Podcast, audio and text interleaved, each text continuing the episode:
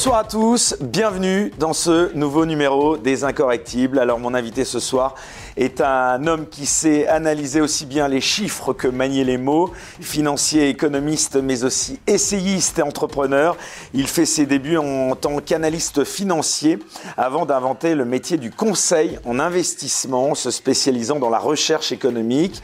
Fondateur et président de la société de recherche et de conseil en gestion de portefeuille GevCal, qu'il crée en 2001. Il est aussi président du think tank indépendant l'Institut des libertés, cofondé en 2012 avec Jean-Jacques Netter, dont le souhait est, je cite, de proposer une pensée libérale alternative dans un monde de médias globalisés en s'adressant aux hommes et aux femmes engagés dans la vie de la cité.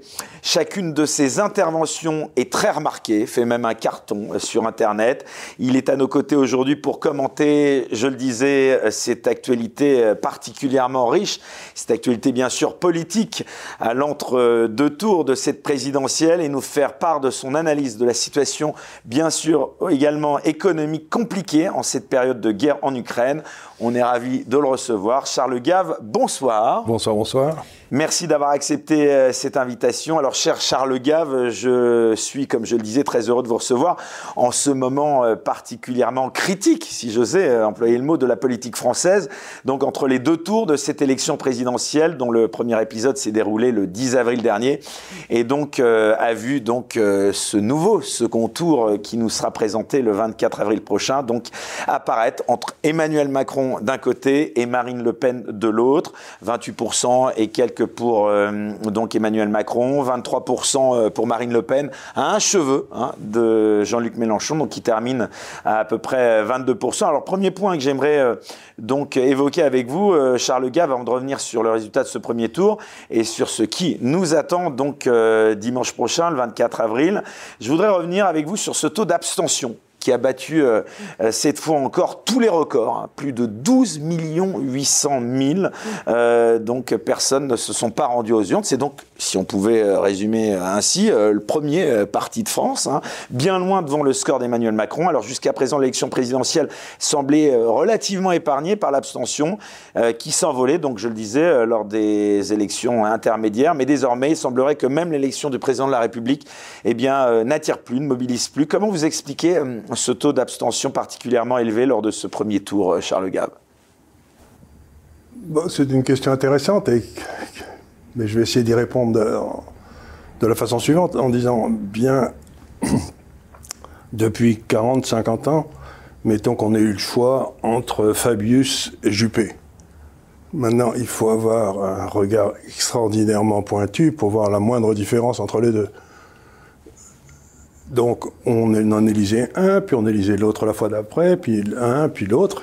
Et maintenant, d'ailleurs, ils se retrouvent tous les deux au Conseil constitutionnel, d'ailleurs, et tous les deux avec un casier judiciaire, ce qui semble indiquer que pour être au Conseil constitutionnel, il faille un casier judiciaire. C'est euh, ce qu'un gendarme ne peut pas avoir. Hein. Donc, euh, donc, si vous avez été quelque peu euh, embêté par les tribunaux, vous avez le droit d'aller au Conseil constitutionnel. Roland Dumas y avait été avant.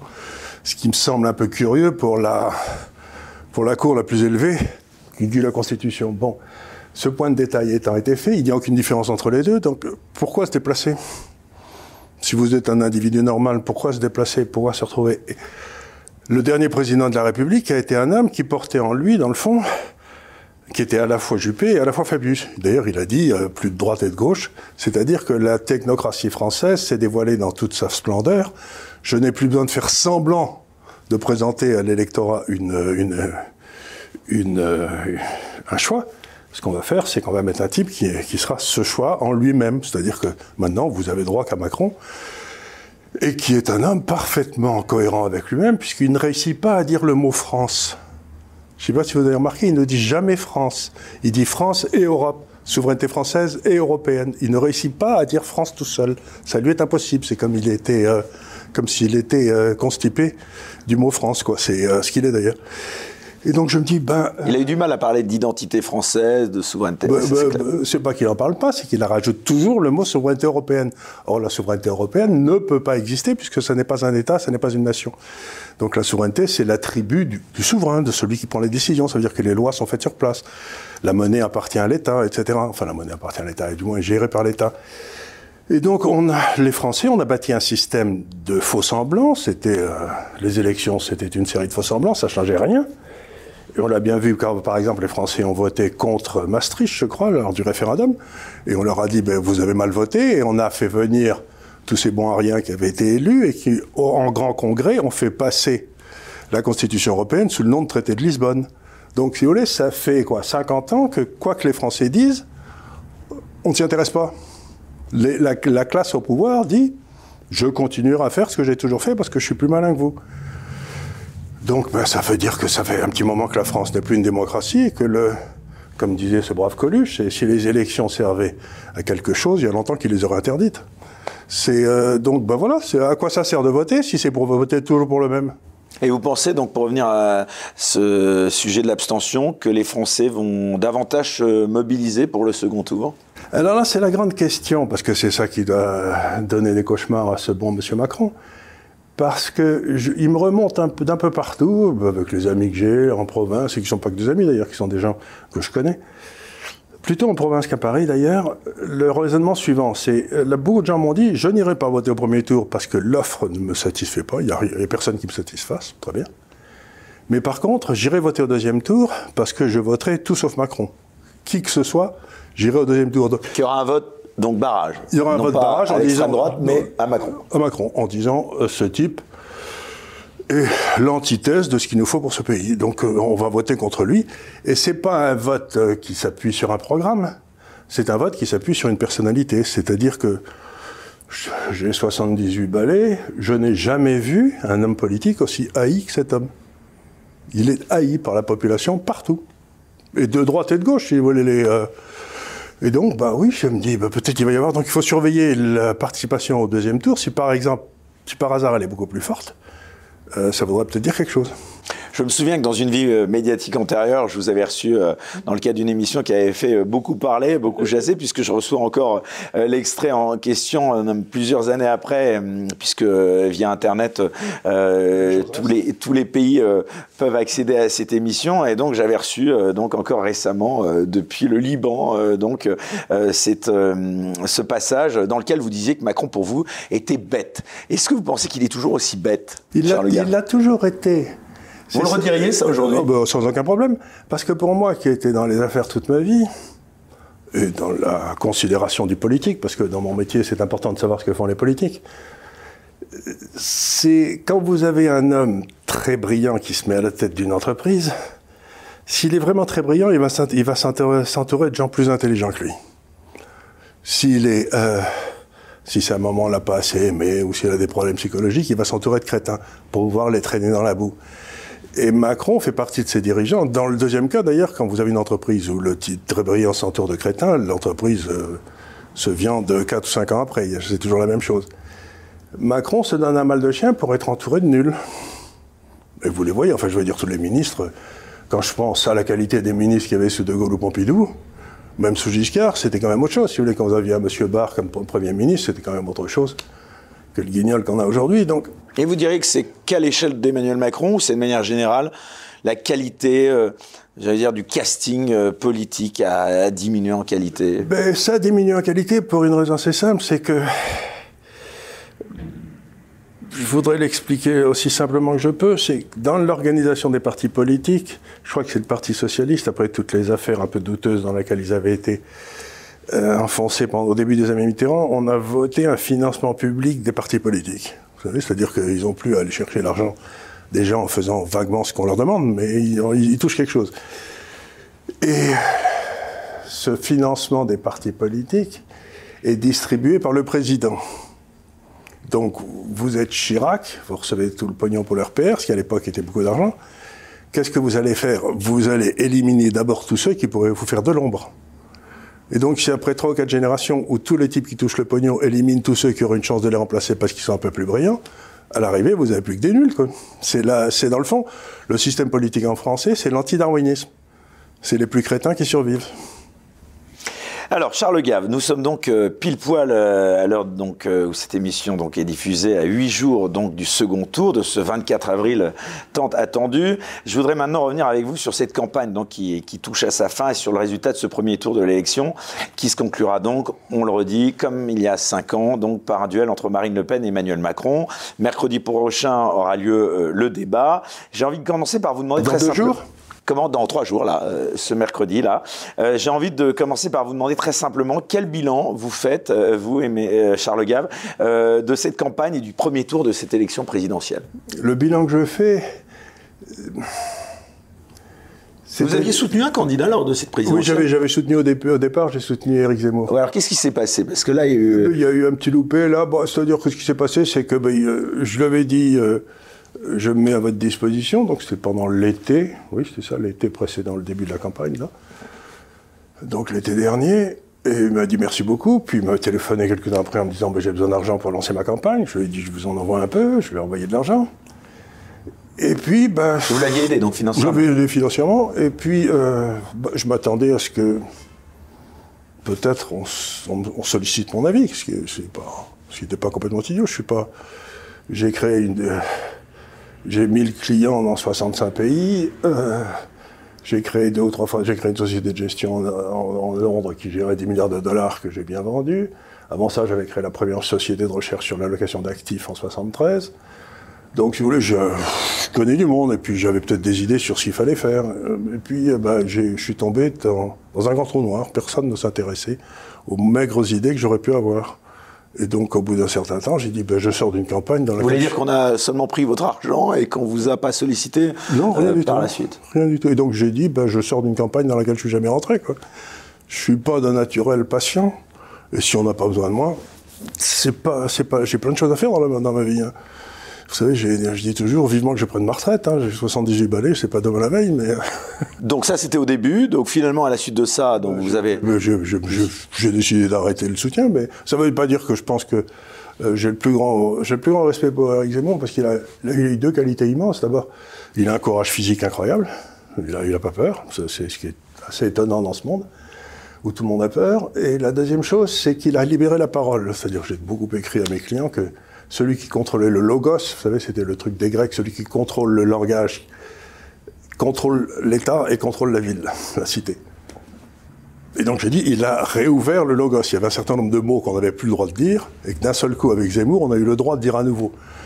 Comme la France, la chrétienté, des choses comme ça, si vous voulez. C'était des mots qui avaient disparu du vocabulaire. Des gens qui, qui commentent, de la classe jacassière, comme disait Barr.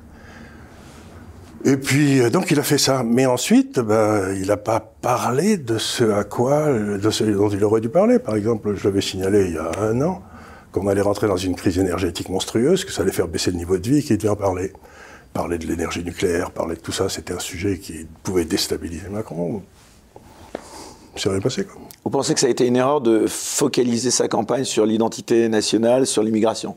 Bah, C'est-à-dire que moi, si vous parlez de l'identité, si vous parlez pas de la souveraineté, et en particulier de la souveraineté énergétique, si j'ose dire un peu, c'est comme de pisser dans un violon, ça sert à rien. Et les gens se sont rendus compte. Il n'y a pas qu'un problème en France. En fait, en France, on a un État qui a été capturé par une espèce d'élite technocratique auto, qui s'auto, autogénère et qui gère la France à son profit. J'ai quelques amis qui ont été dans la politique ou la haute administration. Et quand je leur dis que ça va pas du tout, ils me disent Mais Charles, t'es complètement idiot, ça n'a jamais été aussi bien pour nous. Jamais on a autant pété dans la soie. Donc pour eux, cette classe, ceux qui, ceux qui nous ont amené Macron au pouvoir, ils s'en mettent plein les fouilles. Ils n'ont jamais été aussi riches. Quand j'étais enfant, un haut, un haut fonctionnaire, je sais pas, un Guillaume, celui qui faisait la politique énergétique de la France avec De Gaulle, c'était un homme, si vous voulez, qui a dû terminer pauvre dans une petite ville du sud de la France où il avait pris sa retraite. Euh, il était hors de question qu'un haut fonctionnaire s'enrichisse. Ça n'existait pas. Et en l'espace de 40-50 ans, j'ai vu la haute fonction publique en France devenir complètement corrompue. Ce qui était un phénomène, mais complètement nouveau. Depuis Philippe le Bel, la France était gérée par des espèces de moines soldats, vous savez, les, les légistes, là, et qui ont porté la France, qui l'ont créé d'ailleurs, qui ont porté la France pendant dix siècles, là. Et puis d'un seul coup, on a des crapules qui se servent, eux, à la place de servir. Alors, on va y revenir à Emmanuel Macron. Juste un instant euh, pour revenir euh, également sur euh, Éric Zemmour. Donc, ce score à l'arrivée de 7%, un peu plus de 2 millions de voix, ça vous a pas trop surpris? Non, ça m'a pas trop surpris parce que c'est le score que fait à chaque fois le candidat identitaire. Il fait 8%. C'est-à-dire que la droite identitaire française classique fait 8%.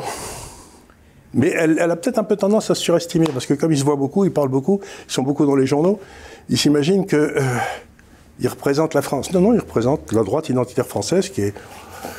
Bon, c'est très bien, il en faut une, elle fait partie de la droite, mais c'est pas euh, le, courant dominant. En tout cas, ils faisaient des cartons d'audience euh, télévisuels. 8% de la population, ça fait du monde. Donc ils sont d'accord pour aller écouter les autres identitaires. Mais pour moi, la, euh, majorité française, c'est ceux qui aiment la France, quoi. C'est pas la droite identitaire. Et encore une fois, je voudrais dire un truc qui est, qui sera peut-être mal compris, je sais pas, mais je vais le dire quand même. Parce qu'en général, je dis ce que je pense. c'est la chose suivante, c'est que je suis arrêté sans arrêt dans la rue maintenant par des gens qui viennent me dire merci pour ce que vous faites, vous essayez de nous expliquer, avec vous on comprend, bon c'est bien gentil, bien aimable de leur part, je suis très content. Huit fois sur dix, il s'agit de quelqu'un imite de l'immigration, un noir ou un musulman, un arabe. Ce qui veut dire quoi? Ce qui veut dire qu'il doit y avoir à peu près 80% de la population de cette catégorie-là qui demande qu'une chose, c'est qu'on leur foute bien la paix en France. Et qu'il y a 20% qui foutent le, qui foutent le merdier. Et donc, un, un État normal s'occuperait de ces 20%, les renvoyerait vite fait en Arabie Saoudite, où ils apprendraient ce que c'est que la, la charia, et puis euh, et foutre la paix aux autres. Or, on ne parle qu'à ces 20%, et les 80%, on ne réussit pas à les, à les voir. Donc, il me semble qu'il y a une erreur complète. Il est possible qu'il y ait, une, toute une série de musulmans qui soient très heureux d'être français. Ils sont venus ici pour être français. Et parfaitement bien intégrés. Et, et, qui ne demandent qu'à s'intégrer. Et donc, il me semble qu'il faut... Vous savez, étant un libéral, je pense qu'il n'y a pas de morale collective, il n'y a de morale qu'individuelle. Si ces gars-là agissent convenablement, il n'y a aucune raison de les embêter. Alors c'est intéressant parce que vous avez dit il y a un instant, euh, vous aviez l'habitude de dire ce que vous pensiez, donc euh, il faut reconnaître. C'est déjà difficile de penser par soi-même, alors euh, heureusement qu'on peut le dire. Hein. Et en tout cas, Éric Zemmour avait au moins. mais il a dit ce qu'il pensait, mais c'était pas suffisant.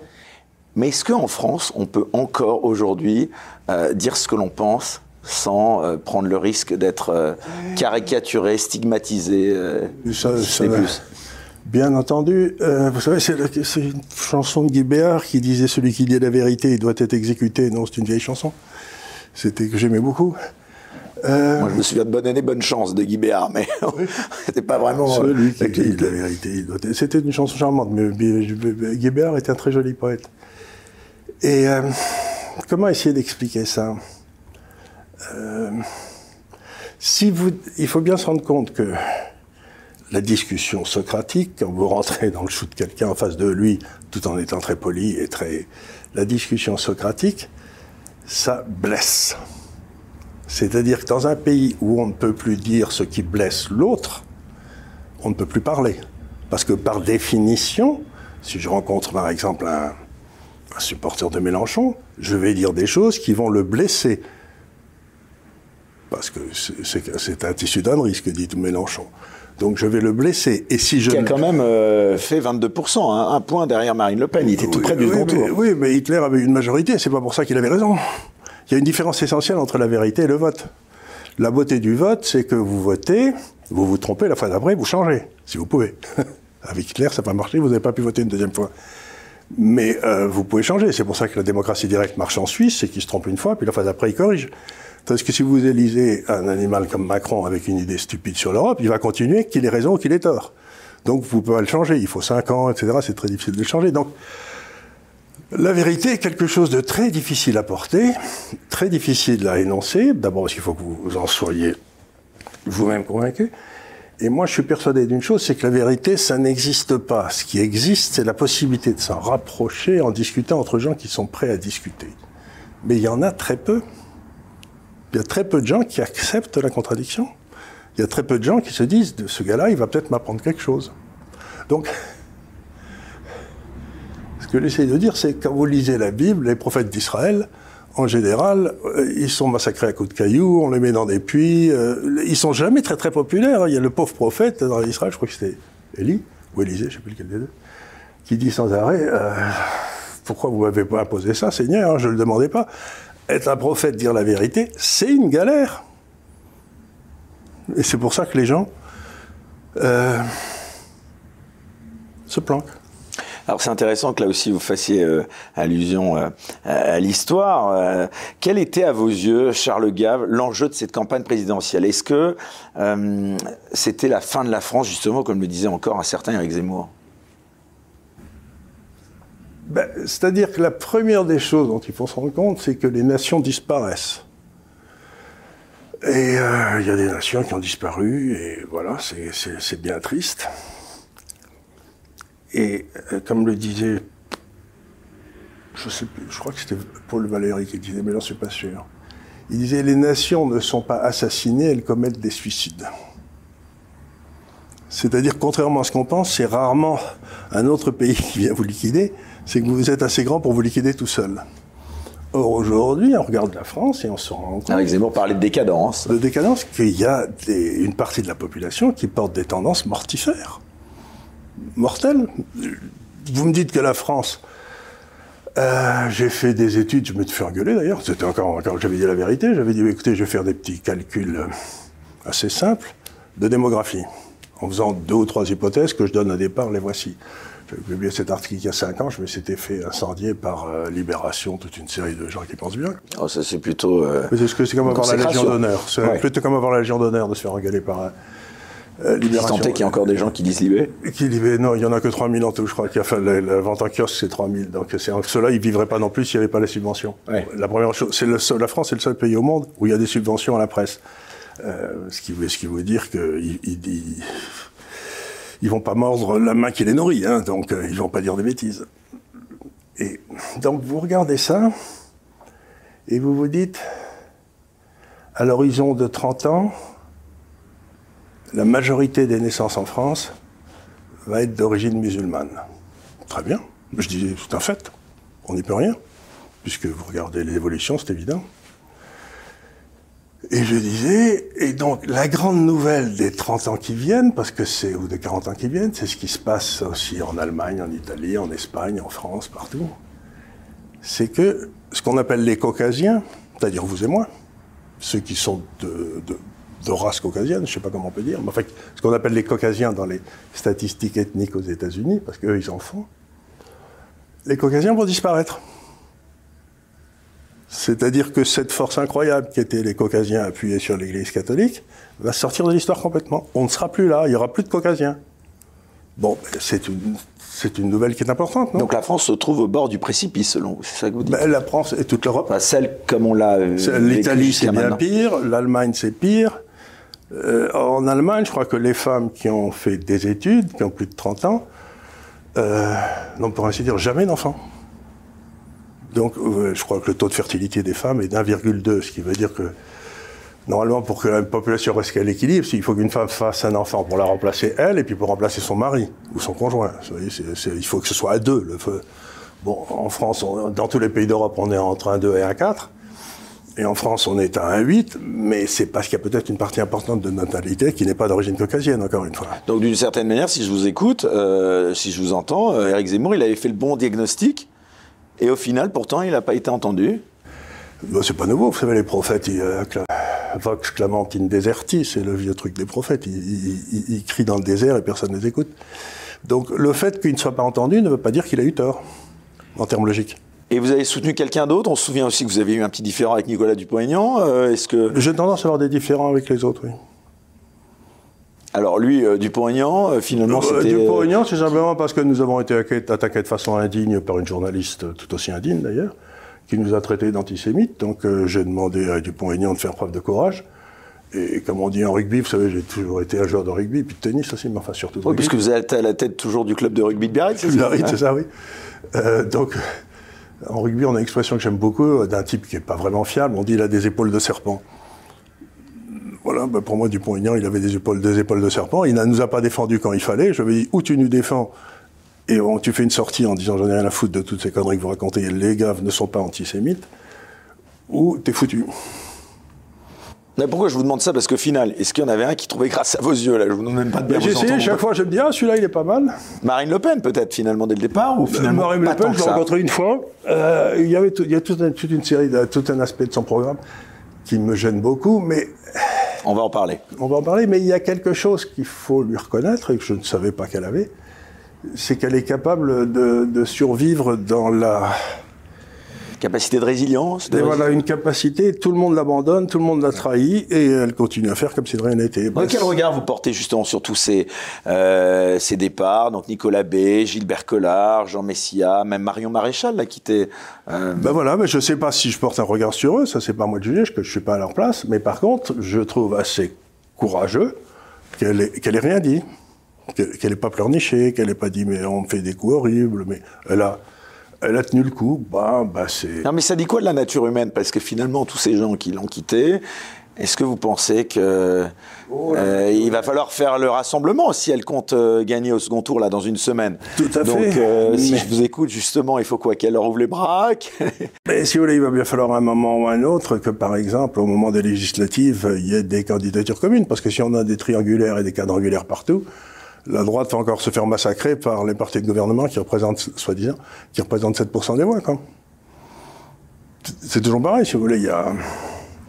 Aujourd'hui, le Parti Socialiste a fait 2 et, le les Républicains ont fait quoi? Moins de 5 Ouais, ça. Ça vous touche d'ailleurs l'appel euh, cette semaine. Il y avait donc euh, euh, Valérie Pécresse qui appelait à la solidarité, donc euh, puisque donc ayant fait moins de 5%, elle ne sera pas remboursée de ses frais de campagne. Et elle se disait même en situation euh, euh, bah, d'endettement euh, personnel. Alors est-ce que vous êtes touché par euh, Ah, ça m'a fait... ça- honnêtement, ça Elle fait- déclare un patrimoine de 9 millions d'euros, je crois, et puis elle se déclare euh, en situation donc euh, difficulté puisque Mais attendez une seconde, c'est euh, c'est le Parti républicain qui assume les frais, non? Et C'est ça qui est un petit peu étonnant. Oui, on a entendu c'est le Parti républicain Ouais. qui assume les frais. Et ils ont touché des, des sommes très très importantes de la part du gouvernement en fonction du nombre d'élus qu'ils ont eu dans les élections précédentes, qui était considérable. Donc euh, j'aimerais qu'on me dise non pas seulement, non seulement le, patrimoine, mais qu'au moins le Parti républicain a reçu d'argent réparti. et ce qu'il en a fait. Que- qui, qui c'est C'est Jacob, le patron du Parti républicain? Mais J'aimerais savoir euh, ce qu'il a fait de cet argent. Vous voyez ce que je veux dire? Il me semble qu'il y a un petit peu de... Puisque c'est de l'argent public, on aurait droit peut-être à, une- à un audit des dépenses du Parti républicain avant de se précipiter pour sauver Mme Pécresse. Et le Parti socialiste, en tout cas les deux partis historiques qui étaient au pouvoir jusqu'à il y a encore peu, euh, donc euh, c'est un naufrage, donc il y a une recomposition de la vie politique Il française. n'y a rien du tout. C'est la tarte à la crème, la recomposition. Pour l'instant, il n'y a que dalle. Vous avez une espèce de centre mou représenté par Macron. Bah, il y a les Et mondialistes d'un côté, rien. les souverainistes de l'autre. Euh, oui, j'aimerais que vous soyez, ce soit vrai, mais euh, pour l'instant, si vous voulez, euh, toutes les places sont tenues, tous les lobbies, tous les sont tenus par les mondialistes. Les, les- les souverainistes, ils ont que dalle. Donc pour l'instant, il y a un seul parti au pouvoir depuis 50 ans, depuis Giscard, c'est les souverainistes que j'appelle dans mon jargon les âmes des bateaux. J'avais fait une série d'études il y a 7 ou 8 ans expliquant que le, système politique était en train de se casser entre hommes des arbres. C'est une notion polydésienne. Vous êtes sous votre palmier, vous attendez que la noix de coco tombe et vous êtes content. Et puis les hommes des bateaux qui coupent l'arbre, qui font une pirogue pour aller voir si l'île d'à côté est pas mieux. Donc on disait le monde est entre séparé entre hommes des arbres et hommes des bateaux. Bon, ben ça fait depuis la chute du mur de Berlin, le monde a été gouverné par les hommes des bateaux, au profit des hommes des bateaux. Et les hommes des arbres en ont pris plein la tête. Mais pour l'instant, il n'y a pas de représentation des hommes des arbres en France. Alors c'est intéressant parce que justement, Charles Gave, on le disait en introduction, vous êtes un, économiste euh, averti. Euh, on recevait il y a peu Guillaume Bigot. Euh, beaucoup des mondialistes dont on parle crient euh, ou essayent d'alerter euh, donc au fait que la France serait perdue si demain un souverainiste ou une souverainiste, en l'occurrence euh, Marine Le Pen, même si elle a un petit peu évolué sur la notion également de l'Europe, arrivait au pouvoir. Qu'est-ce que vous leur répondez? Ben, je dis que, par exemple, ça fait des années que j'expliquais que j'ai écrit un livre en 2001-2002 qui s'appelait Des lions menés par des ânes, âne étant un anagramme de l'ENA, et dans lequel j'expliquais que l'euro allait amener l'Europe à sa perte, que ça allait faire s'effondrer l'Europe que j'aimais, c'est-à-dire celle de la diversité. Euh, j'ai très bien vendu ce bouquin. J'ai vendu à 30 000 exemplaires, ce qui paraît-il était très bien.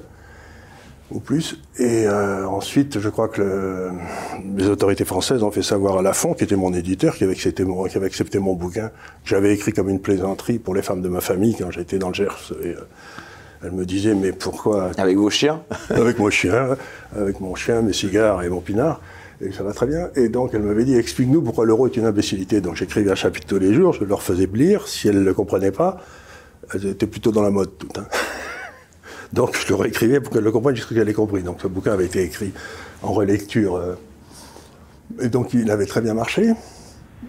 Et euh, je crois que les autorités françaises ont donné l'ordre à la fond, on ne peut jamais prendre un livre de moi. Ce qui prouve à quel point ils aiment la discussion socratique dans Donc, bon, bah, ils ont pris, bah, très bien, ça m'a été complètement égal, parce que j'écris pour, pour savoir ce que je pense, pas pour convaincre les autres. C'est déjà difficile. La seule façon d'écrire, c'est de. L'écriture, c'est une assaise. Et donc, vous comparez les déclarations que je faisais en 2001-2002 à celle d'Atali, par exemple, grand mondialiste s'il en fut. Il s'est trompé sur tout. Il n'a jamais eu raison sur rien. Ce type est un, est un, escroc, est un escroc intellectuel euh, de grande envergure.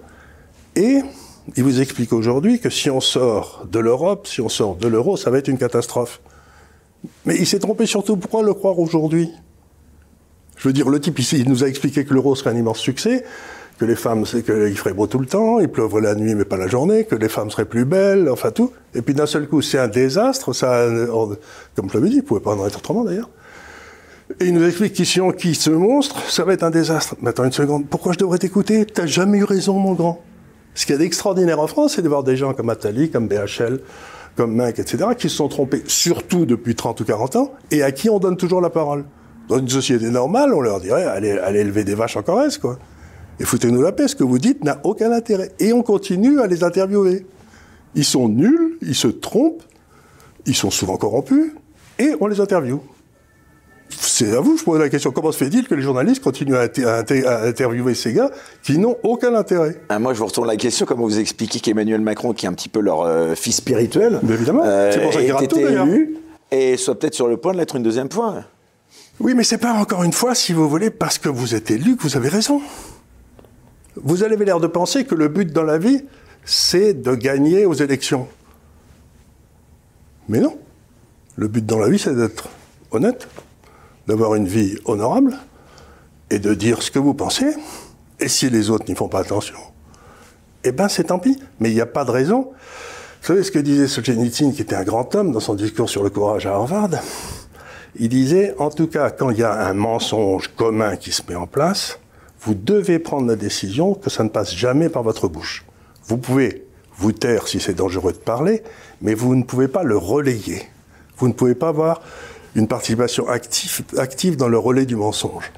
Or, c'est ce qu'ils font tous. Ils savent que c'est faux, ils savent que c'est une saloperie, et ils le relaient et ils le poussent. Parce qu'ils pensent que ça va leur permettre de gagner le pouvoir politique. C'est ce qu'on appelle la démagogie. Ces gens-là sont les gens les plus démagogues que j'ai jamais connus. Et Macron en est l'expression totale. En même temps, il n'y a pas d'expression plus démagogique qu'en même temps. En même temps, ça veut dire je ne prendrai pas de décision. C'est la méthode cueil de gouvernement. Il n'y a pas de problème qui ne soit pas résolu si on attend suffisamment longtemps. Eh ben, c'est pas vrai.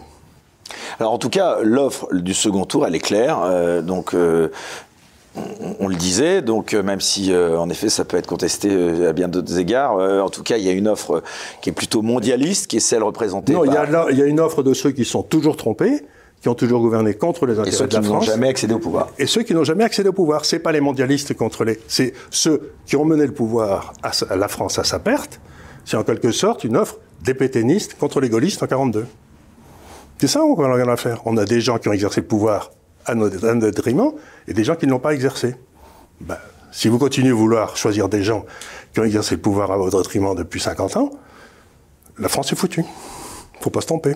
Donc là, c'est clair, vous appelez à donc euh, voter pour ceux qui n'ont pas encore euh, accédé au pouvoir et qui n'ont pas fait montre encore de leur, euh, de leur incompétence. Vous savez ce que disait Milton Friedman qui me faisait rigoler? Il disait alors, les démocrates disent que la solution c'est le gouvernement, c'est l'État. Les républicains disent que l'État c'est le problème. Et dès qu'ils sont élus, les républicains, ils prouvent immédiatement qu'en effet, l'État ça ne marche pas. Ce qui m'a toujours fait rigoler parce que c'est exactement comme ça se passe. Donc, je vais voter pour Marine Le Pen. Et ce que je cherche en votant pour Marine Le Pen, c'est de me débarrasser de cette classe de sensu Mais j'en attends pas des miracles. Mais par contre, le but essentiel, c'est pas qu'elle va redresser la situation chez c'est qu'on va se débarrasser, comme on s'est débarrassé des pétainistes pendant la guerre. D'ailleurs, euh, ce que disait Guillaume Bigot, donc il y a peu, dans cette émission, euh, vous allez voter pour, en quelque sorte, par effet miroir, faire barrage à Macron, là où d'autres vont voter pour Macron, pour faire barrage à Le Pen. parce que la seule façon de sauver ce pays... C'est-à-dire qu'aujourd'hui, personne ne vote pour un candidat pour lui, mais vote pour un candidat contre un autre candidat. Contre un autre candidat. Et ceux qui votent pour Macron, je prétends qu'ils votent parce qu'ils ont peur. Parce que Macron leur a distribué... Et ils ont tort d'avoir peur, selon vous ben, Ils ont tort d'avoir peur parce que vivre dans la peur, c'est ne pas vivre. C'est-à-dire, euh, si vous vivez en ayant peur tout le temps, mon Dieu, vous ne faites jamais rien. Comme le disait, euh, qui avait dit ça? Je crois que c'était un, politicien suisse, il disait, le danger dans la vie, c'est pas le bruit de bottes, c'est le glissement feutré des pantoufles. Et c'est ce qu'on a aujourd'hui. On a un glissement feutré des pantoufles qui vote massivement pour Macron. C'est le vote des Charentaises c'est les vieux, c'est ce, c'est effrayant. C'est effrayant. Vous pensez qu'elle a une chance sérieuse de l'emporter, Marine Le Pen, le soir du 24 avril? C'est une question que je... Oui, je pense qu'elle peut gagner, mais j'essaye de ne pas y répondre parce que euh, je, dois être un des rares qui reste, qui est voté à toutes les élections de la Ve République à la présidentielle. Vous voyez? Donc, y compris la première, qui devait être De Gaulle-Mitterrand. Ça devait être vers 58, 65. Oui, ça devait être en 65 ou en 66. Et depuis, j'ai toujours voté. Donc, euh, c'est très bien. Et vous aviez voté jusqu'à maintenant euh, pour la droite dite euh, Non, non, je pourrais dire, j'ai pour très très rarement voté pour le gars qui a été élu. Mais ça m'est complètement égal. Je ne cherche pas à avoir. Le vote, c'est pas une expression qui me permet d'espérer partager le pouvoir. Le vote, c'est d'essayer de confier le pays à des gens dont je pense qu'ils sont compétents. Et si le reste de la population ne pense pas avec moi qu'ils sont compétents, eh ben je m'en fous comme de l'an 40. Sur la personnalité même de Marine Le Pen, si demain Marine Le Pen vous sollicitait pour la conseiller, euh, vous accepteriez de le faire? En tout cas, j'écouterai.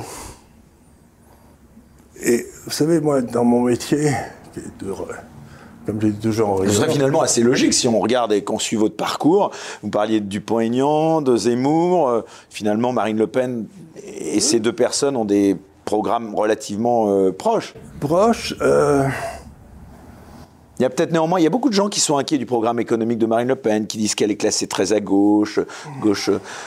Mais encore une fois, on, a dit de moi que j'étais loin du libéralisme que vous prenez. Ça que voilà, je veux dire. mais le libéralisme, Qu'est-ce que c'est que le libéralisme? C'est simplement l'égalité de tous devant la loi. Bon. Appuyé sur le droit de propriété. Et donc le but du libéralisme, c'est que vous avez donné à une institution qui s'appelle l'État euh, ce qu'on appelle le pouvoir de vous mettre en prison, de la violence légitime, de vous couper la tête, de vous pendre, de vous mettre en prison, etc. Donc, le grand problème de la science politique, ça a toujours été comment je délègue le pouvoir à des gens et que ces gens, dès que je leur ai délégué le pouvoir, ne viennent pas en retour me massacrer et me piller. Donc le vrai problème de la science politique, c'est une fois que j'ai donné le pouvoir à un groupe qui exerce le pouvoir, comment vais-je faire pour qu'ils ne deviennent pas des assassins? Remarquerez que c'est un problème que n'a jamais résolu, par exemple, les, communistes, par exemple. Ils, confient toujours le pouvoir à des assassins et ça termine toujours pareil. Et donc la seule solution rationnelle qui a été donnée dans l'histoire, c'est le libéralisme, par Locke à la fin du XVIIIe, et qui dit il faut que le pognon soit gouverné par les élus, la séparation des pouvoirs, le droit de propriété, et l'égalité de tous devant la loi. Ben, je ne sais pas si c'est de droite de dire ça, c'est de droite? Je crois que c'est de gauche. Il y avait des libéraux de gauche, il y en a eu plein. Donc l'idée que le libéral est de droite est une idée, parce qu'on a transformé ce programme, qui était un programme juridique, en une série de recettes de cuisine économiques qui n'ont rien à voir. Mais dès que vous avez la liberté et le droit de propriété, vous n'avez pas besoin de plan de relance. C'est ce qualificatif que j'ai d'ailleurs moi-même employé, mais euh, parce que sur l'échiquier politique, c'est celui qu'on emploie, mais qui a été dévoyé à tort d'extrême droite pour disqualifier finalement l'adversaire. Puisqu'aujourd'hui, on sait bien quand on emploie le terme d'extrême droite, c'est pour avoir des connotations euh, euh, de nazisme et, et, de fascisme? Alors le fascisme. Bon, alors le fascisme, puisque encore une fois, les mots ont un sens. Le fascisme a été défini par son inventeur, qui s'appelait Mussolini, et qui était tout par l'État, tout pour l'État, rien en dehors de l'État. Ben, c'est Mélenchon, ça. C'est pas moi. Il n'y a pas de plus fasciste dans le monde aujourd'hui que Mélenchon. C'est extraordinaire. Il applique le programme de Mussolini. Donc, si vous voulez, ce que disent les Chinois, que j'aime beaucoup, puisque j'ai passé un certain temps là-bas, c'est ce que disait Confucius. Il disait quand les mots perdent leur sens, les royaumes deviennent ingouvernables. Quand on dit qu'un libéral, c'est-à-dire quelqu'un qui prône la liberté individuelle, est d'extrême droite, ça veut dire que les mots ont perdu leur sens. Et on ne peut plus offrir au peuple, la réalité, c'est ce que disait Pompidou, encore une fois, il disait, mais foutez la paix aux Français. Donc l'idée que le libéralisme est de droite est une imbécilité sémantique incroyable. C'est tout sauf de droite. Donc vous pensez que pour ces personnes, oui si, ben, si Marine Le Pen décide que elle veut instaurer l'égalité entre les Français, elle aura tout mon soutien. Et faire régner la loi, parce que je ne sais pas si vous avez remarqué, mais la loi, les tribunaux ont été conquis par la gauche, le Conseil d'État a été conquis par M. Macron, et pendant toutes ces affaires du Covid, nos libertés individuelles, nos libertés fondamentales ont disparu en cinq minutes. Et il n'y a pas un seul de ces grands corps qui était chargé de protéger nos libertés qui s'est levé. La cour, constitutionnelle, tout ça, tout le monde s'est tu et a laissé faire le drame. Donc encore une fois, euh, moi ce que je veux, c'est qu'on rende leur indépendance de jugement au cours de justice.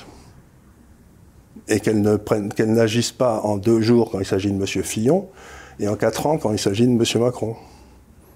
Parce que l'affaire euh, Alstom, elle est toujours... Euh, pour l'instant, elle est sous un juge d'instruction qui laisse la poussière s'accumuler. il se passe rien, quoi. Et M. Fillon, en 15 jours, il était nettoyé.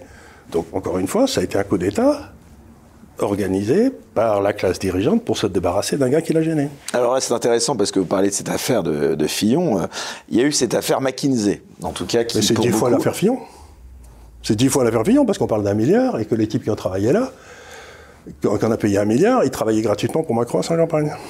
Vous avez dû connaître au cours de votre carrière. Euh, euh, non je déteste tous ces milieux des consultants. Parce que moi. vous avez côtoyé, approché Bien sûr, bien sûr, mais moi je les vois, plus je suis content. Pourquoi? Parce que ils, font de l'argent sur le domaine public. Ils vont voir l'État et ils les prient de en l'État. Moi, j'ai mis. mais l'État dit que c'est parce que les compétences, ils, ils ne les ont pas, hein, beaucoup. D'ailleurs, c'est assez vexant pour la fonction publique et la haute fonction publique. Bah, si, la, haute, si la haute fonction publique n'est pas compétente, il faut virer Macron. Parce que c'est l'archétype de la fonction publique inspecteur des finances, on fait pas mieux. Si ce type est incompétent, ça veut dire que tous les inspecteurs des finances sont incompétents, ça veut dire que tous les conseillers d'État sont incompétents, et surtout qu'on les vire tous, et qu'on trouve une autre façon de les former. Mais euh, gérer un pays, ça n'est pas gérer une entreprise. Et puis en plus, ce cabinet de consulting, euh, il est américain. Et puis en plus, c'est une, émanation de la CIA, et tout le monde le sait. C'est-à-dire que toutes les informations de, de McKinsey passent automatiquement au gouvernement américain, instantanément. Et ça, c'est par rapport à la souveraineté, la sécurité nationale, c'est un problème ben, Évidemment, c'est un problème. À partir du moment où le gouvernement américain, par exemple, quand le gouvernement américain est autorisé par Macron à racheter les turbines nucléaires qui faisaient la force de frappe française et les centrales nucléaires françaises, eh ben, ça veut dire que maintenant, si on veut, par exemple, mettre un sous-marin nucléaire en mer, il faut demander la permission à General Electric, donc aux États-Unis. Mais ça, c'est de la forfaiture. Monsieur Macron devrait être en prison. C'est de, la trahison. C'est de la haute trahison. Autrefois, ça aurait été contre le mur. Justement, vous qui avez euh, une grande connaissance euh, aussi de la géopolitique, notamment vous êtes euh, un éminent spécialiste des États-Unis, tout à l'heure vous évoquiez la Chine. Est-ce que vous pensez que le contexte international va jouer dans cette campagne avant ce second tour? Je sais pas, avant ce second tour, je sais pas, mais en tout cas sur l'économie dans les mois et les années à venir, ça va être monstrueux. C'est-à-dire? Écoutez, une monnaie, c'est quelque chose de très compliqué. Hein. J'ai toujours dit que la monnaie, la nation, c'était l'envers et l'endroit de la même chose. Euh, je pourrais expliquer pourquoi, mais c'est pas le lieu. Donc une monnaie, c'est une chose très compliquée. L'avantage extraordinaire que nous, occidentaux, avons eu depuis 8 ou 10 siècles, c'est-à-dire depuis les grands ordres monastiques, du style des Templiers ou des, ou, des grands bénédictins, etc., c'était que nous savions faire bouger l'argent de façon immatérielle. C'est-à-dire que les grands ordres monastiques ont inventé, par exemple, la lettre de transfert. Vous déposez de l'argent à Jérusalem, vous prenez votre cheval et vous arrêtez tranquillement en prendre livraison à Toulouse. Parce que l'ordre gérait les transferts. Donc en fait, l'argent, l'or restait sur place, mais le propriétaire en changeait. Donc ça nous a donné un avantage gigantesque sur le reste du monde, et c'est probablement pour ça que l'Europe a écrabouillé tout le monde dans les siècles qui ont suivi. À partir du moment où on a inventé la dématérialisation de l'argent. Et là, ce qu'est en train de faire, ce qu'ont en train de faire les États-Unis et l'Europe, c'est, comment dire, de faire de l'argent un instrument de guerre, ce qu'on n'avait jamais fait jusqu'ici. Même pendant les guerres de Napoléon, Rothschild servait aussi bien Napoléon que les, que les, que les rois d'Angleterre. Donc l'argent était apatride et ça, permet, ça permettait de faire fonctionner le système même pendant les guerres. Là, ils ont décidé que ceux qu'ils n'aimaient pas, avec lesquels ils étaient en guerre ou en guerre psychologique, n'auraient plus accès à l'argent. On a bloqué les réserves de change de la Russie, on a bloqué ces réserves aussi bien en euros qu'en dollars. Mais ça veut dire que les autres pays vont apprendre à se jouer, à se servir de l'argent. C'est-à-dire qu'on va perdre notre immense avantage qui nous permet de, vivre au-dessus de nos moyens, parce qu'on peut prélever de l'argent pour faire ça. Donc ils se rendent même pas compte de ce qu'ils ont fait, mais ils ont tué la poule d'or. Donc on va vers une récession phénoménale. Ah, vous pensez qu'on va vers une récession euh, très importante? Bah, Écoutez, c'est pas difficile. 50% de l'énergie euh, allemande vient de Russie les Allemands sont en train de dire on n'achètera plus de gaz, on va l'acheter ailleurs, faire, faire, œuvre de courage, enfin de morale. Ils sont très fâchés contre les Russes. Très bien. Mais si, comme il a pas comme on n'a fait aucune recherche pétrolière depuis 20 ans, puisqu'il faut sauver la planète, il faut sauver Gaïa, et eh ben ça veut dire que euh, l'économie allemande va s'effondrer de 50%. Parce qu'il y a un rapport de 1 à 1 entre la consommation d'énergie et l'économie. Donc si l'offre d'énergie baisse de 50%, ben, l'économie allemande est foutue. Ça va redevenir un pays agricole. Vous me direz, c'est peut-être une bonne nouvelle, mais il ne faut pas déconner quand même. À l'approche de ce second tour, justement... Et peut-être les Français devraient réfléchir au fait que les gars qui les, qui les gèrent en ce moment sont dans une perspective d'écroulement du niveau de vie en, France et en Europe d'entre 17 et 20% La Commission européenne a sorti un plan à 10 ans de consommation de l'énergie où il prévoit que l'énergie consommée en Europe va baisser de 17 à 20% eh ben, ça veut dire une baisse du PIB de 17 à 20 Ce sera la baisse, ce sera la baisse du PIB la plus importante. Ce sera beaucoup plus importante pendant la Grande Dépression aux États-Unis. Et ils le font volontairement. Et je ne comprends pas pourquoi. Donc l'enjeu principal de ce que vous me dites, euh, c'est que la France retrouve son indépendance. Aujourd'hui, toutes les décisions sur l'énergie sont prises. Par exemple, euh, il a fallu se battre comme un fou pour essayer, comme des fous, pour essayer de déclarer que l'énergie nucléaire c'était une énergie verte parce qu'elle faisait pas de CO2, ce qui aurait d'ailleurs. Mais les Allemands étaient vent debout contre. Ce qu'il faut dire, c'est que pendant des siècles, depuis à peu près, euh, allez, la Renaissance et même bien avant, avant. Euh, L'Europe a été gérée selon des principes scientifiques et rationnels. Et depuis 40 ou 50 ans, on est passé d'une pensée scientifique, qui était la caractéristique de l'Europe, à une pensée magique. C'est-à-dire qu'on pense que ce qu'il faut, c'est vouloir le bien, et que si on veut le bien, ça suffira. Et donc, tous nos dirigeants aujourd'hui sont dans la pensée magique. Et donc, ils ont une stratégie que mon fils appelle euh, Je travaille beaucoup avec mes enfants. Parce qu'ils savent mes faiblesses, ils savent mes forces. Et donc, ils, me foutent bien la paix sur le truc qui m'emmerde. Donc ça, c'est précieux. Mais donc, j'ai mon fils, qui est le patron de la boîte qu'on a créée il y a 20 ans ensemble, qui dit le, le but de tous les dirigeants aujourd'hui, c'est le, ce qu'il appelle CYA, la méthode de gestion CYA, qu'on traduit en anglais par Cover Your Ass protéger ses fesses. C'est-à-dire que quand il y a un problème qui arrive, ce que fait le gouvernement, c'est qu'il s'agite immédiatement les communications, communications de crise et tout, et il prend une décision qui peut être complètement stupide, comme par exemple d'enfermer tous les Français pour le Covid. Ça n'a jamais rien réglé, ça a été un désastre. Ils l'ont pas fait en Suède, ça a très bien marché. Et une fois qu'ils ont pris cette décision, ils la font appliquer avec férocité, avec le, monopole de la violence légitime qu'ils vont. En déclenchant la peur chez les autres. Donc on n'est plus dans une pensée scientifique, on n'écoute pas M. Raoult, on écoute M. Véran. Ben, en Suède, ils ont écouté l'homme Raoult local, ils n'ont pas fermé, ils n'ont pas eu de problème, leur économie va très bien, merci. Ils n'ont jamais fermé les restaurants, ils ont, jamais, ils ont eu moins de morts que nous. Mais vous ne pouvez pas le savoir, parce qu'on ne vous le dit pas. Et c'est là qu'on tombe sur le rôle de la presse, qui aujourd'hui est détenue par cinq grands groupes, dans ce que j'appelle le capitalisme de connivence. Et ces cinq grands groupes ne disent que ce que le, le gouvernement veut bien qu'on dise. Et c'est peut-être pour ça qu'il y a toute une série de pauvres gens qui m'écoutent sur l'Internet, parce qu'ils disent, voilà, il a l'air d'être payé par ces gars-là. Comment vous expliquez d'ailleurs que, je le disais euh, hors antenne, euh, vous êtes euh, l'un des invités d'émissions qui fait le plus d'audience sur Internet, notamment puisque, à part quelques médias, on vous voit quand même relativement peu dans ce qu'on appelle les médias mainstream. Ça dit quoi, premièrement, de la question de la liberté d'expression en France, et puis de celle, en effet, vous le disiez, que les médias principaux sont détenus par quelques oligarques français, si j'osais. Et qui les ont achetés, non pas, parce non, non pas parce qu'ils allaient gagner de l'argent avec. Hein. Je pense pas que. Ce sont des outils d'influence, c'est ça que vous dire Ils disent euh, à l'État, tu me passeras les contrats, et si tu passes les contrats, moi, ma presse dira du bien de toi. Donc c'est un, c'est un outil de corruption. Et on a la presse les limites de ce système, non? Vous pensez pas? Ben, le, simple fait qu'il y a des gens qui m'écoutent alors personne ne sait qui je suis, ça prouve qu'on est en train d'atteindre les limites. C'est quand même stupéfiant que quand je passe avec André Berkoff il y a quelques mois, il y a quelques semaines, là, pendant 20 minutes pour raconter ce que les, des trucs sur les marchés financiers et l'influence des, mesures prises pour la Russie, il y a 1 700 000 personnes qui écoutent.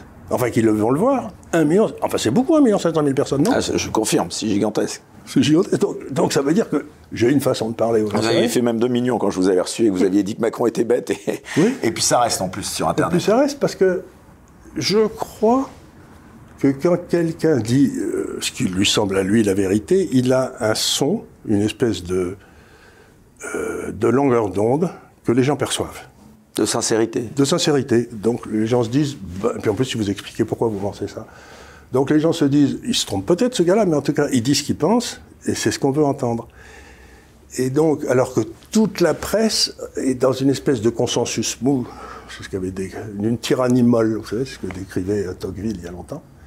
Et donc, la vérité, c'est pas ce que pense tout le monde, c'est pas ce que vote tout le monde. La vérité, c'est quelque chose qui se discute entre quatre, quatre, copains qui se mettent sur la gueule. Et alors, pardon de revenir à, cette actualité brûlante donc euh, de la campagne présidentielle, puisque évidemment, euh, la question c'est de savoir si Marine Le Pen sur le papier, d'après les derniers sondages, en tout cas, il y en avait même un le soir du premier tour qui disait que Marine Le Pen était à 49% et Macron à 51%, donc ça va jouer peut-être dans un, mouchoir de poche. Euh, qu'est-ce que vous dites à ces personnes qui euh, sont peut-être tentées de mettre ce bulletin dans l'urne, mais qui sont euh, par le, on va dire, les ben, influences de ben, ces médias. Ben, c'est assez simple. Je vais leur dire un seul truc. C'est que. un crime. Non, d'abord, la réalité est assez simple. C'est si vous vivez, vous mieux qu'il y a un an, qu'il y a trois ans, qu'il y a cinq ans, qu'il y a sept ans, qu'il y a dix ans, votez Macron. Il va vous amener dans cette. Ça ira de mieux en mieux pour lui et de moins en moins bien pour vous. Si vous trouvez que vos enfants, qui sont, sont tous obligés d'aller travailler à Londres aujourd'hui, si vous trouvez que votre niveau de vie a baissé, si vous trouvez que quand vous arrivez à Roissy, vous avez, vous avez l'impression d'arriver dans un pays du tiers-monde tellement, tellement c'est crasseux et rien ne marche, alors que quand vous allez dans les aéroports en Asie, ils sont tous splendides, ils marchent très bien et ils ont le même âge. Donc si vous avez l'impression que la France est en train de partir en, quenouille, ben, ne votez pas. Et si le type vous dit si vous votez pas, ça va pas, ça va, si vous votez pas pour moi, ça va être un désastre, c'est le vieux truc du, euh, de l'incompétent, dit c'est moi ou le chaos. Ça ne sera pas le chaos ça sera la libération.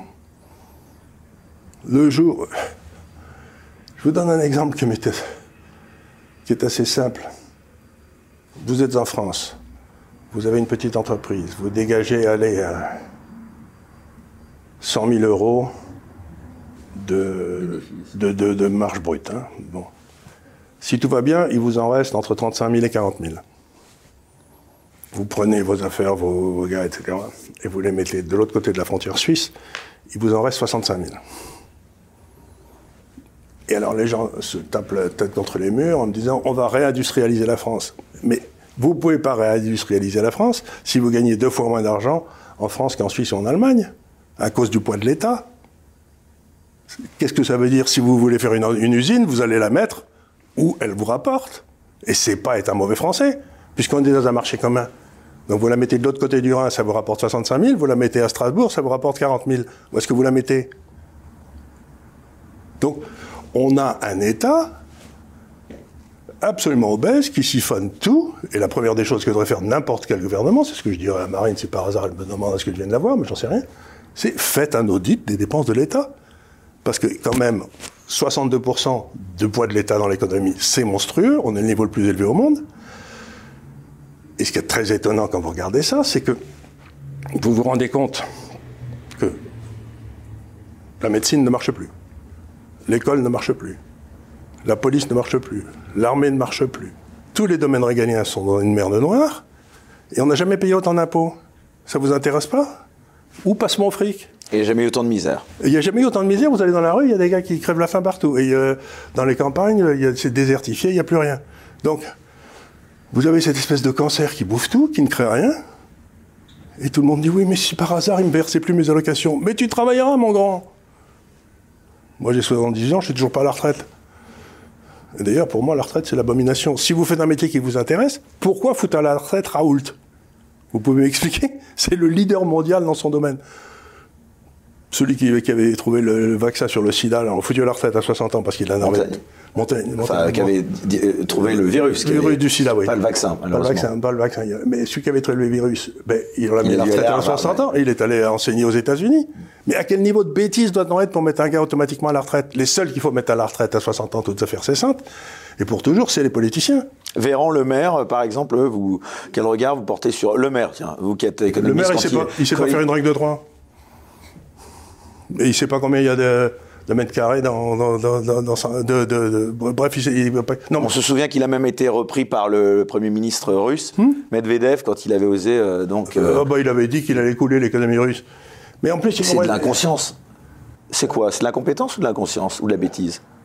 Ou les trois, en général Ça peut être les trois, mais vous savez, en France, c'est ce que j'ai su dans une autre qui a beaucoup circulé, mais, mais j'ai dit, en France, on fait une, une- une erreur absolument gigantesque, c'est qu'on pense que ceux qui ont passé les meilleurs diplômes sont les plus intelligents. Il n'y a aucun rapport. Ah, Parce que Brunner, le maire, il en a, il en a passé beaucoup. Il a fait normal sup. En principe, c'est bien normal sup. Donc, L'ENA aussi, je crois, non? Enfin, je sais pas s'il a fait l'ENA. Euh, mais en tout cas, euh, et donc, il faut pas confondre intelligence et diplôme. Oh, il y a des généraux, vous disiez, qui avaient fait, euh, je sais plus, euh, les plus Gamelin, il avait, c'était le sorti premier de Saint-Cyr, euh, premier de l'école de guerre, etc. Il nous a amené au désastre. Et deuxièmement, il ne faut pas confondre euh, intelligence et capacité à prendre des décisions. Un type comme Reagan, apparemment, il n'était pas très intelligent, d'après ce qu'on disait, mais en fait, il était tout à fait. Mais par contre, il prenait toujours les bonnes décisions.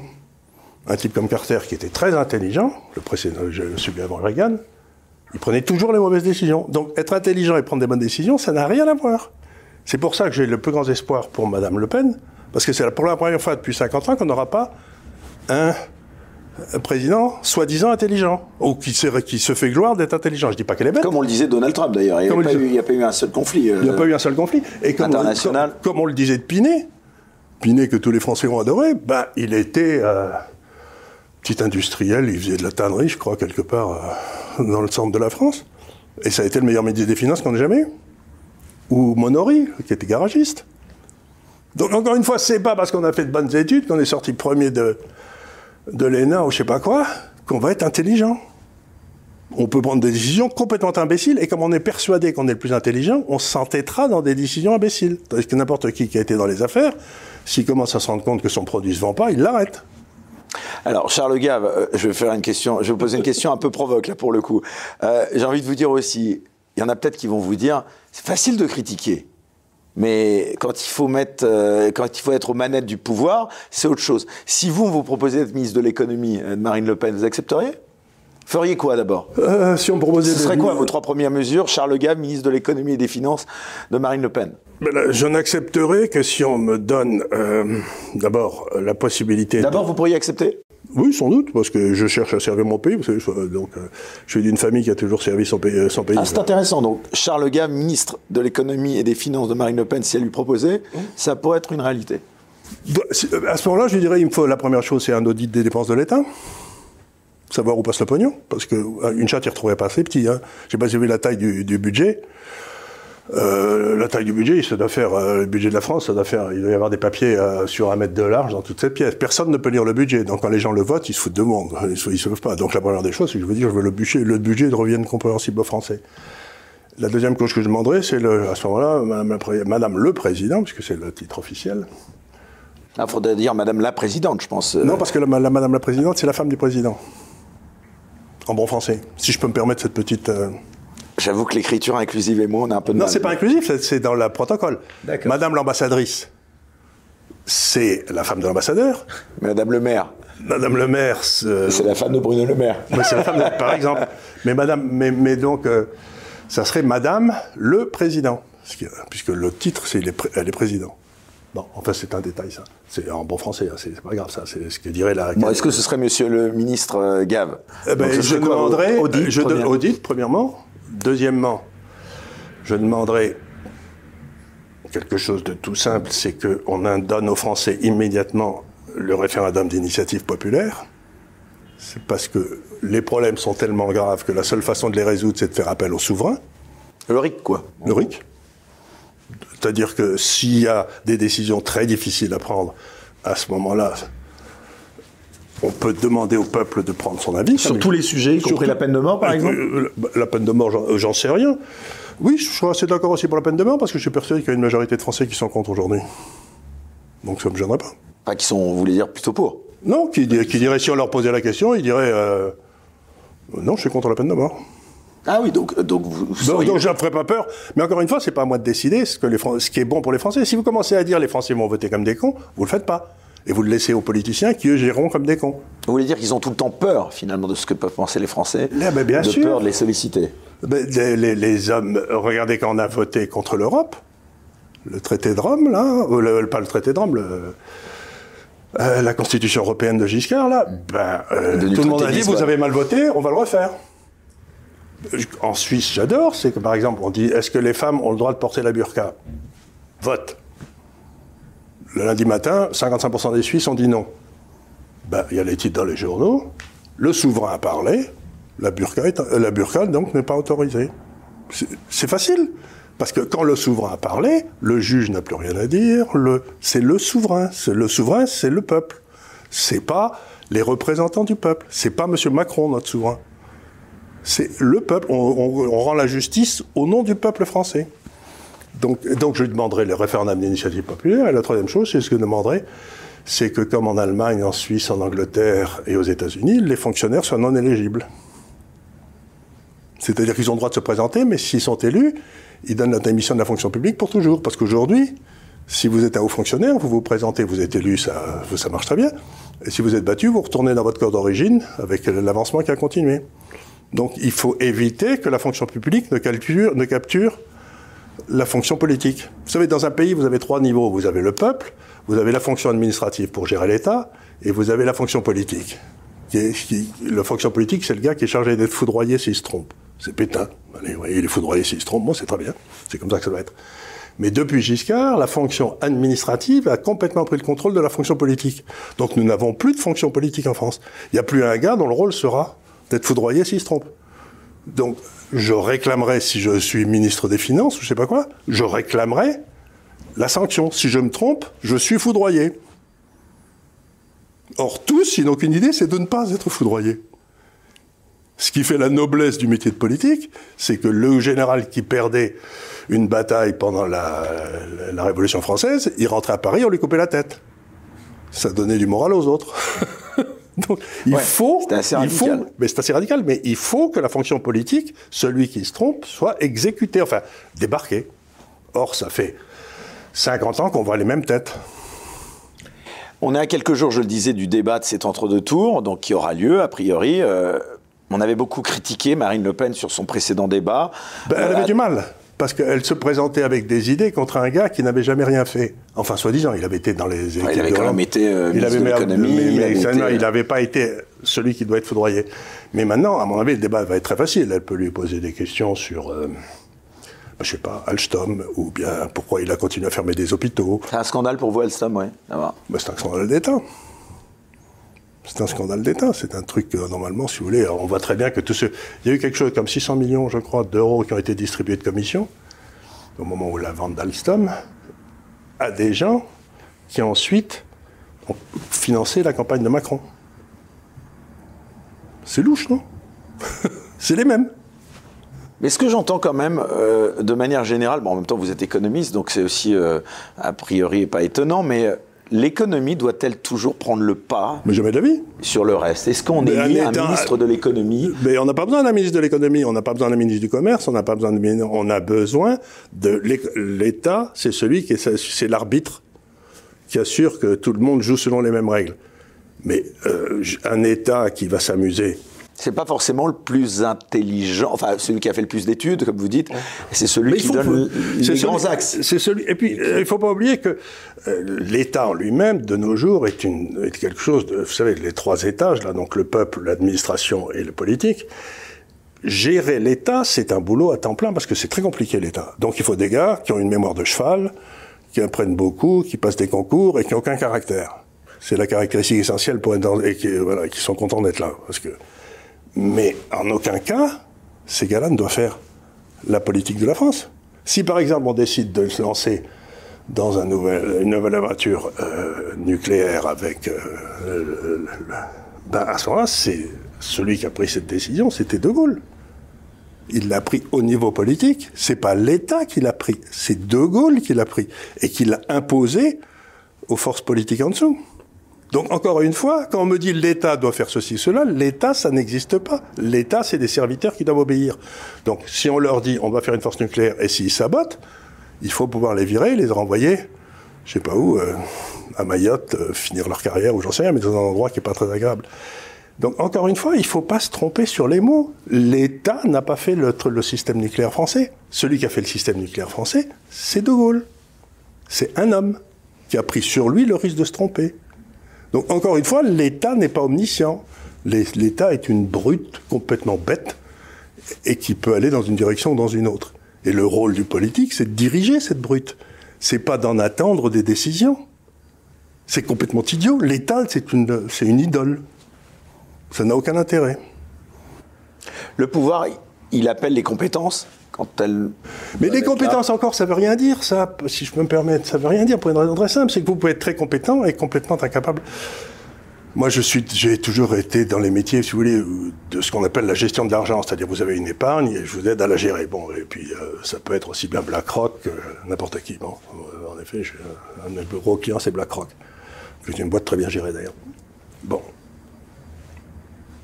vous avez ça, c'est le, et donc le but quand vous conseillez les gens, c'est pas que vous, leur disiez ce qu'il faut faire, c'est qu'il faut leur dire ce qu'il ne faut pas faire, là où vous êtes certain qu'ils vont perdre du fric.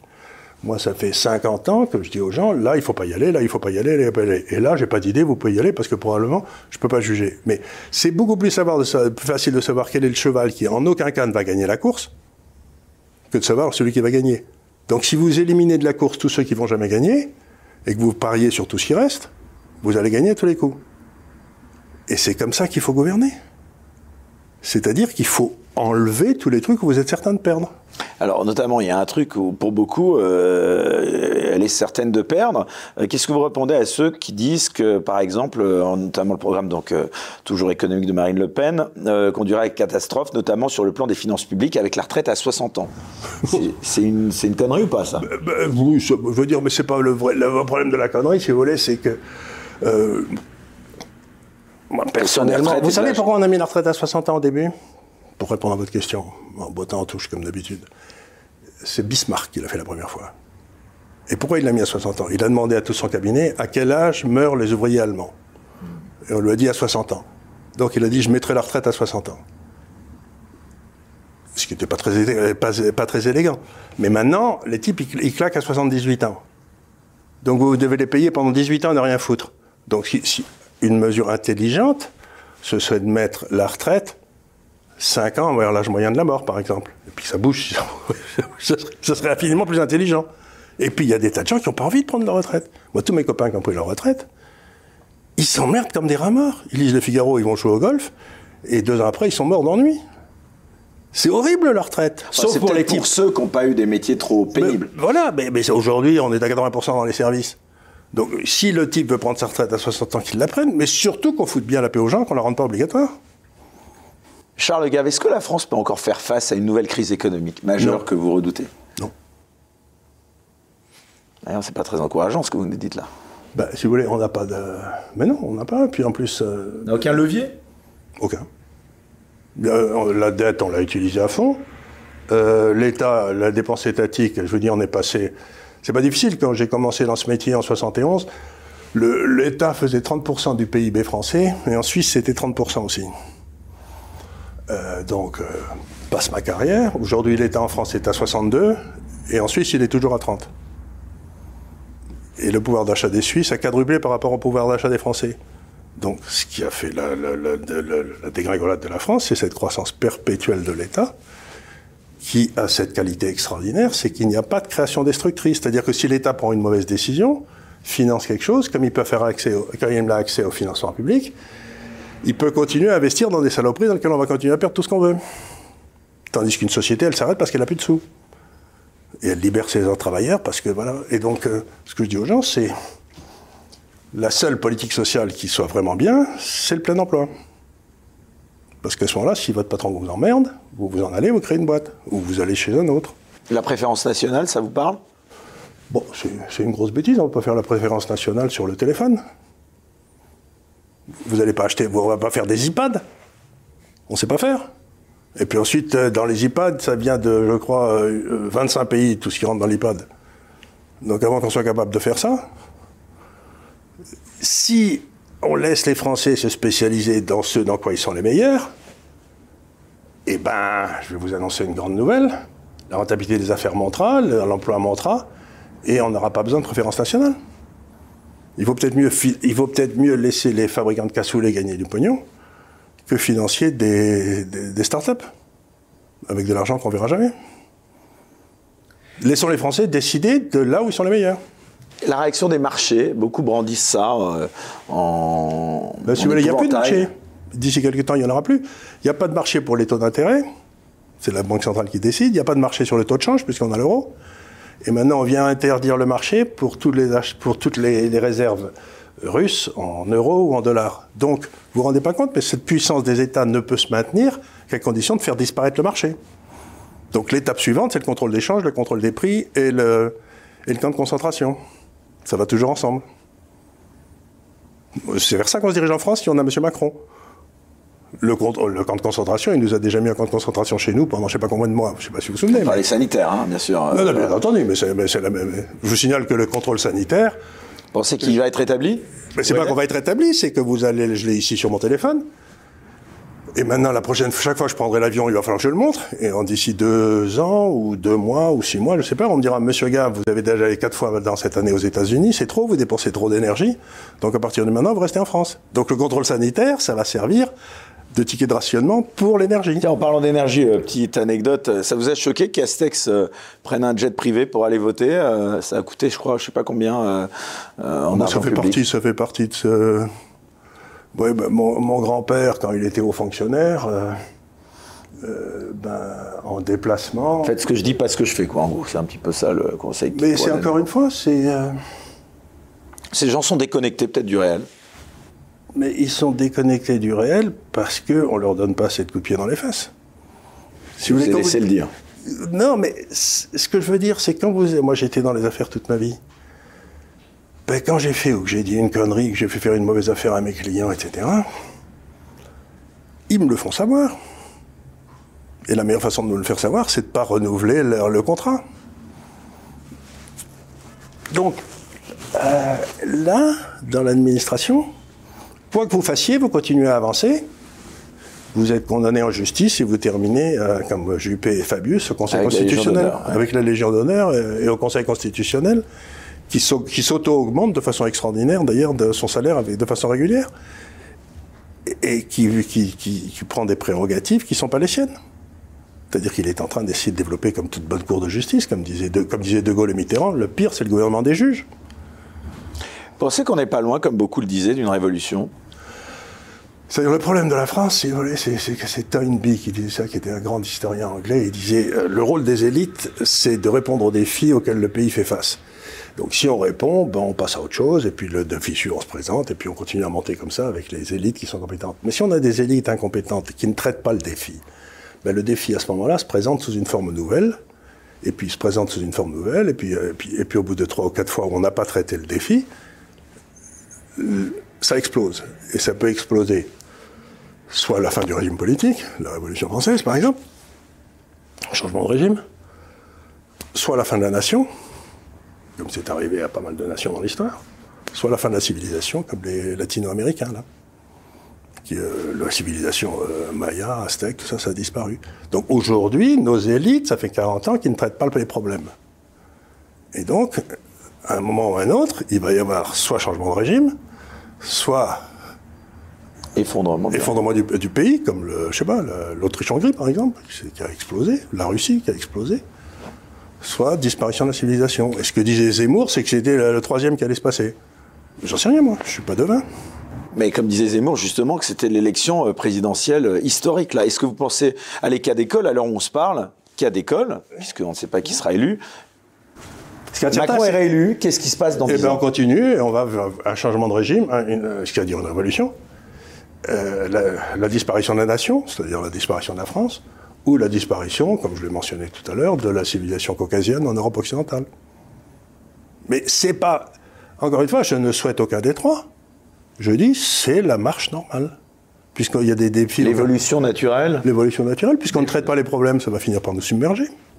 Et à l'inverse, qu'est-ce que vous répondez, Charles Gave, à ceux qui euh, brandissent là aussi le risque de guerre civile si Marine Le Pen arrive au pouvoir, à un moment donné bah, si vous voulez, sans vouloir dire. On a une appréciation de la démocratie qui est un peu à géométrie variable. Oui, qui est un peu à géométrie variable, mais. Euh, bah, je ne sais pas, une guerre civile. Euh, je me suis laissé dire qu'il y avait des endroits où la gendarmerie ou les, forces de police ne, pouvaient plus aller en France. Donc, qu'on ne me dise pas que la guerre civile va arriver, elle, est déjà là. Mais la question, c'est euh, comment on requiert, comment on ramène ces gens dans le droit commun? Je ne sais pas. Mais en tout cas, encore une fois, c'est un problème de l'État. Vous voyez ce que je veux dire? C'est que l'État a un périmètre. Et l'État, ça n'est pas l'Europe. Les Français ont, créé l'État français, qui quelque part a créé la France. Mais c'est pas à l'Europe de décider comment remettre la paix civile dans la Seine-Saint-Denis. C'est le problème de l'État français. Et, pour se remettre la paix dans l'État, il faut dire qu'à ce moment-là, que peut-être il ne faudra pas faire très attention à ce que dit la Cour européenne de justice ou la Cour européenne des droits de l'homme à qui nous avons délégué tout ça. C'est-à-dire qu'on a délégué maintenant une surveillance de notre droit civil qui est maintenant extérieur à nous et fait par des gens non élus et qui ne sont pas français. Donc ça nous empêche de le faire. Donc la question c'est est-ce qu'on peut éviter la guerre civile et rester dans l'Europe? La réponse est non. Et justement, euh, dans cette euh, semaine qui s'engage, qui va être une semaine décisive donc pour les deux candidats. Euh, est-ce que vous pensez qu'on va assister à des surprises de ralliement? Est-ce que vous pensez que des gens comme vous, est-ce que dans un certain milieu, puisque il faut être honnête, euh, vous êtes issu quand même d'un milieu social plutôt privilégié, ça n'est pas vous faire insulte que de dire ça, est-ce que vous pensez que ce vote, mes parents, hein. mes parents, mon père est officier, on n'avait pas un rond dans la famille, on parlait jamais d'argent parce que on ne parle pas de, cordes dans la maison d'un pendu, comme disait ma mère. D'accord, mais enfin, aujourd'hui, avec la réussite que vous avez acquise, bah, j'ai réussi, à, tout à, fait travail, à, mon travail. Est-ce que dans un certain milieu, euh, on va dire, euh, dans les cadres. Euh, c'est dans le peuple que ça se passera. Pardon? C'est dans le peuple que ça se passera. La bourgeoisie travaille toujours. C'est ce que disait Bernano aussi. Mais la bourgeoisie, elle est acquise à Emmanuel Macron? Vous pensez que c'est une bourgeoisie la bourgeoisie, la bourgeoisie, elle est craintive, elle est peureuse.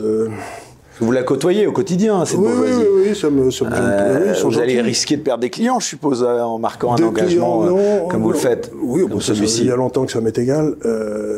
parce que. Vous voyez que les mentalités évoluent un petit peu ou pas? Non, mais si vous voulez, la beauté. je vais vous dire une grosse bêtise, mais ça fait rien, je vais la dire, comme d'habitude. c'est que dans les marchés financiers, c'est pas celui qui pense comme tout le monde qui gagne de l'argent. Celui qui voit avant les autres ce qui va se passer. Ce qui va se passer, qui, qui se lève et qui dit les gars, c'est comme ça et c'est pas autrement. Et il se trouve que pour des raisons qui m'échappent complètement, j'ai eu cette qualité à la naissance. Et donc mes clients... D'anticiper, de, voir ce qui de, pas, Non, mais de, comprendre des choses qui sont en train de se passer avant que les autres les aient comprises. Je ne sais pas pourquoi j'ai ça, mais enfin apparemment je l'ai. Bon. Mais ça veut dire que les clients, s'ils se coupent de moi, parce que j'ai dit je vais voter Le Pen, s'ils se trouvent de ça, ils risquent de perdre des tas d'occasions de gagner de l'argent. Et ça, ça les embête, les bourgeois. Gagner de l'argent sans travailler, c'est quand même bien. Donc, si vous voulez, ils vont se dire, bon... Ils n'ont pas peur, les bourgeois, que Marine Le Pen accède au pouvoir? Ben, vous savez, le, vous savez, quand Pétain avait visité euh, Paris, je crois que c'était en 44, il y avait des millions de gens qui étaient là, et quand De Gaulle était venu en 44, trois mois après, il y avait des millions de gens qui étaient là, c'était les mêmes. Donc... Euh, il est versatile, ça, vous voulez dire? Non. Non, c'est pas qu'il est versatile, c'est que ceux qui ont sauvé la France, c'est toujours les gueux. C'est jamais les bourgeois. C'est les gueux, si vous voulez. Ceux qui étaient à Bouvines, c'était les gueux. Ceux qui étaient en 14, c'était les gueux. Ceux qui sauvent la France, c'est les gueux. Donc je ne pense pas que la bourgeoisie ne va pas voter Macron. Je pense qu'elle va voter Macron. C'est ce qu'elle fait avec beaucoup de talent depuis 50 euh, ans, depuis Giscard. Ils ont voté pour tous les types qui se sont trompés sans arrêt. Mais ça fait rien, ils sont toujours très contents d'eux-mêmes parce qu'ils espèrent un jour que leurs enfants seront eux-mêmes dans cet état-là, qui leur permettra. En fait, en France, on s'anoblit par le service de l'État. Donc, si on est inspecteur des finances, c'est comme si on était marquis sous XIV. Quoi. Ça leur donne l'impression d'être. Si leurs enfants sont inspecteurs des finances, c'est bien. Mais ce qu'il faut dire à ce moment-là, c'est que c'est au peuple des campagnes, c'est au peuple des villes, aux petites gens, de se lever et de dire euh, ben, nous, on n'en a rien à foutre de Marine, parce que de toute façon, on n'a rien à perdre. On est dégueu, on n'a rien. Ceux qui sont lâches, c'est ceux qui ont quelque chose à perdre. si vous n'avez rien à perdre, vous en foutez. Donc, c'est pas aux bourgeois qu'il faut faire appel. C'est aux électeurs de Mélenchon, c'est aux électeurs des communistes, c'est ceux-là qui sont les gueux. C'est les paysans, c'est. Il euh, il faut pas parler. Faut pas Et à qui on dit pourtant de voter Macron pour faire barrage à l'extrême droite Ça veut rien dire l'extrême droite. Euh, il faudrait dire, dans le cas de Macron, l'extrême trahison. Il faut faire barrage à l'extrême trahison. Moi, je préfère faire barrage à l'extrême trahison, le type qui est vendu, qu'à l'extrême droite. Dans les gens de l'extrême droite, il y a des gens qui doivent aimer ce pays, non? Le président, il réussit pas à dire le mot France. C'est quand même incroyable. C'est le seul roi de France depuis 1500 ans qui n'aime pas ce pays. Il n'aime pas ce pays. Toutes ces déclarations montrent qu'il n'aime pas ce pays. C'est effrayant. Être gouverné par un gars qui n'aime pas ce qu'est la France. Ça me laisse toi. On arrive, euh, Charles Gave, aux dix dernières minutes de cette émission. Euh, une première question d'ordre presque philosophique. Est-ce que vous êtes euh, optimiste de nature? Alors, optimiste, je ne sais pas, parce que c'est. Il y, a, vous savez, quel, gars qui disait la différence entre les optimistes, les, imbéciles heureux et les imbéciles malheureux, c'est que les imbéciles heureux sont heureux. donc Prenez mon, métier. Est-ce que celui qui réfléchit par nature, il n'est pas appelé à être toujours pessimiste? Mais non. Parce qu'il anticipe toujours le drame qui peut se passer. Ben, il a, oui, mais il anticipe aussi, s'il est malin, les moyens de l'éviter. Donc moi, la façon dont je travaille toujours, c'est dire ça risque de se passer comme ça. Et donc, vous devez être investi là, là et là, mais pas là. Et donc, euh, dans ma vie personnelle, c'est toujours ce que j'ai fait. J'ai toujours essayé euh, ben, de pas de pas me mettre à un endroit où la foudre tombait fréquemment. Donc, euh, je ne sais pas si je suis heureux ou malheureux, mais je suis pas idiot. En tout cas, ceux qui votent Macron, Macron sont idiots. Sont idiots parce qu'ils vont à l'endroit où la foudre a déjà frappé. eux, ils sont complètement idiots. Et ils pourront pas se plaindre. Bah écoutez, euh, je voulais poursuivre cette émission, mais je considère que c'est un beau mot de la fin, donc on va, je pense, l'arrêter là. Donc euh, ceux qui euh, voteront Macron sont pour vous des idiots. Puisqu'en gros, on a le droit de se tromper une fois, mais pas deux. C'est ça que vous voulez ben, dire C'est ce qu'on dit toujours. Ce que je dis toujours, c'est. Disent les Américains, ils disent Fool me once, shame on you. Fool me twice, shame on me. C'est-à-dire, trompez-moi une fois, c'est de votre faute. Trompez-moi deux fois, c'est de la mienne. Donc, Macron, il s'est présenté comme euh, un très brillant sujet qui allait changer la France et tout il y a cinq ans. Cinq ans après, on voit les résultats. ben, si vous revotez pour lui, c'est que l'expérience ne vous apprend rien. Et donc vous êtes idiot. Ben, ça le mot de la fin sur ces bonnes paroles. Merci beaucoup, Charles Gave, d'avoir accepté de revenir, hein, puisqu'on s'était vu dans une vie euh, médiatique antérieure, mais en tout cas, euh, d'être euh, venu sur cette banquette. Merci à tous de nous avoir suivis. Très bonne fin de soirée. Puis, comme je le disais, surtout restez incorrectibles et votez bien. Ce sera dimanche prochain. Bonne soirée à tous. Bye bye.